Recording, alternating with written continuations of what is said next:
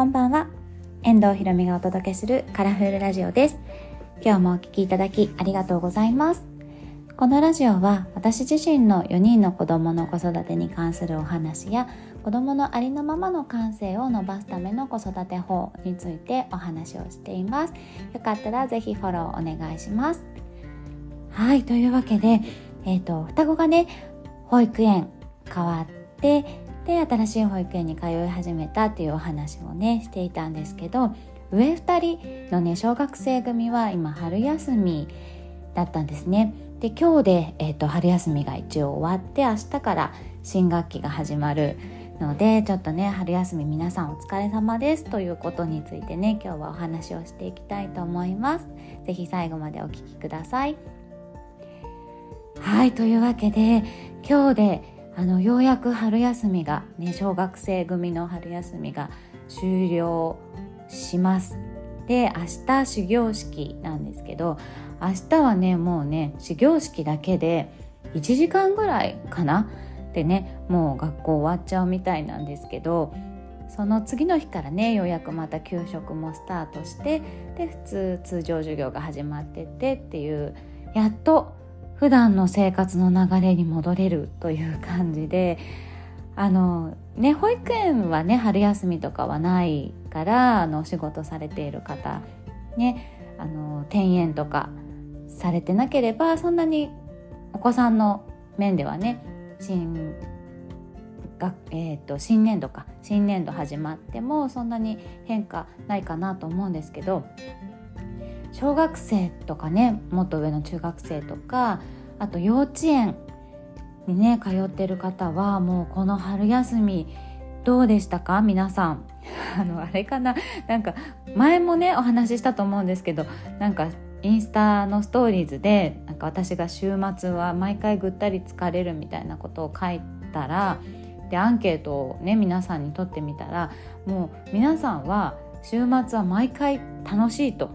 あのいう回答で私と同じ毎回疲れるっていう方ゼロだったんですね。だからちょっと「春休みお疲れ様です」とかって言って疲れてるのは私だけなのかなとかっていう今話しながらちょっと思ったりしてるんですけどいや春休みはねだから普段あの学校のねありがたいことに給食があるのであの学童みたいなところにね私があの仕事で出ないといけない時は春休み中も行ってもらったり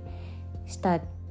りしてたんですけどそのお昼ご飯をね用意しないといけなかったり学童行くんだったらお弁当とか家に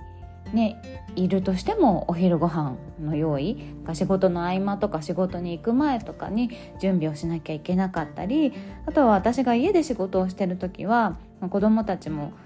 ねその学童行きたくないみたいな感じで家にいたりしたんですけどもうこっちはね仕事に集中しないといけないのにもう何回も何回も喧嘩が2人で始まったりとかねもうなかなかこう集中できない。で、ね、どうしても私も怒ってしまうしでも子どもたちもなんか春休みなのにお母さん仕事して僕たちはどこにも行けないみたいな多分そういう不満もあるだろうしっていう感じでね。まあまあちょこちょこお友達と遊んだり出かけられる時はちょっと出かけたりっていう風にしてたんですけどもうやっと学校始まってくれるっていう感じでね子供たちもあのクラス替えとかあってねちょっとドキドキしてるみたいですけど学校始まった方が楽しいんじゃないかなどうなんだろう。私はあれなんですよね。自分があんまり春休みとか夏休みとか好きじゃなくて学校通ってる方が楽しかったのでなんかそう思っちゃうんですけど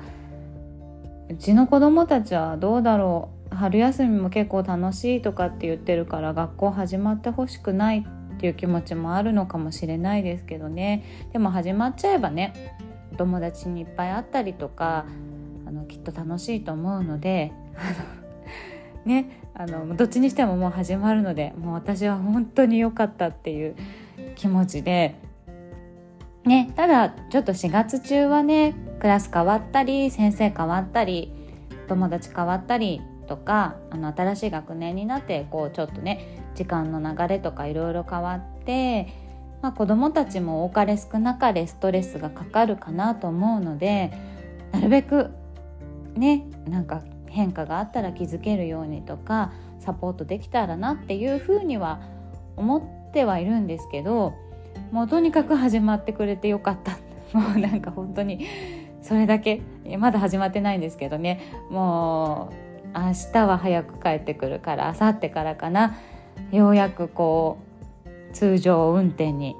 戻ってねお仕事また頑張っていきたいと思います。レッスンもねちょっと4月の前半前半っていうか1週目かはお休みをねいただいていたのでまた2週目からねリトミックの方もピアノのレッスンも生徒さんに会えるの楽しみにしていますのでまたよろしくお願いします。はいというわけで今日のお話は以上になります。最後までお聴きいただきありがとうございました。それではさようなら。また明日。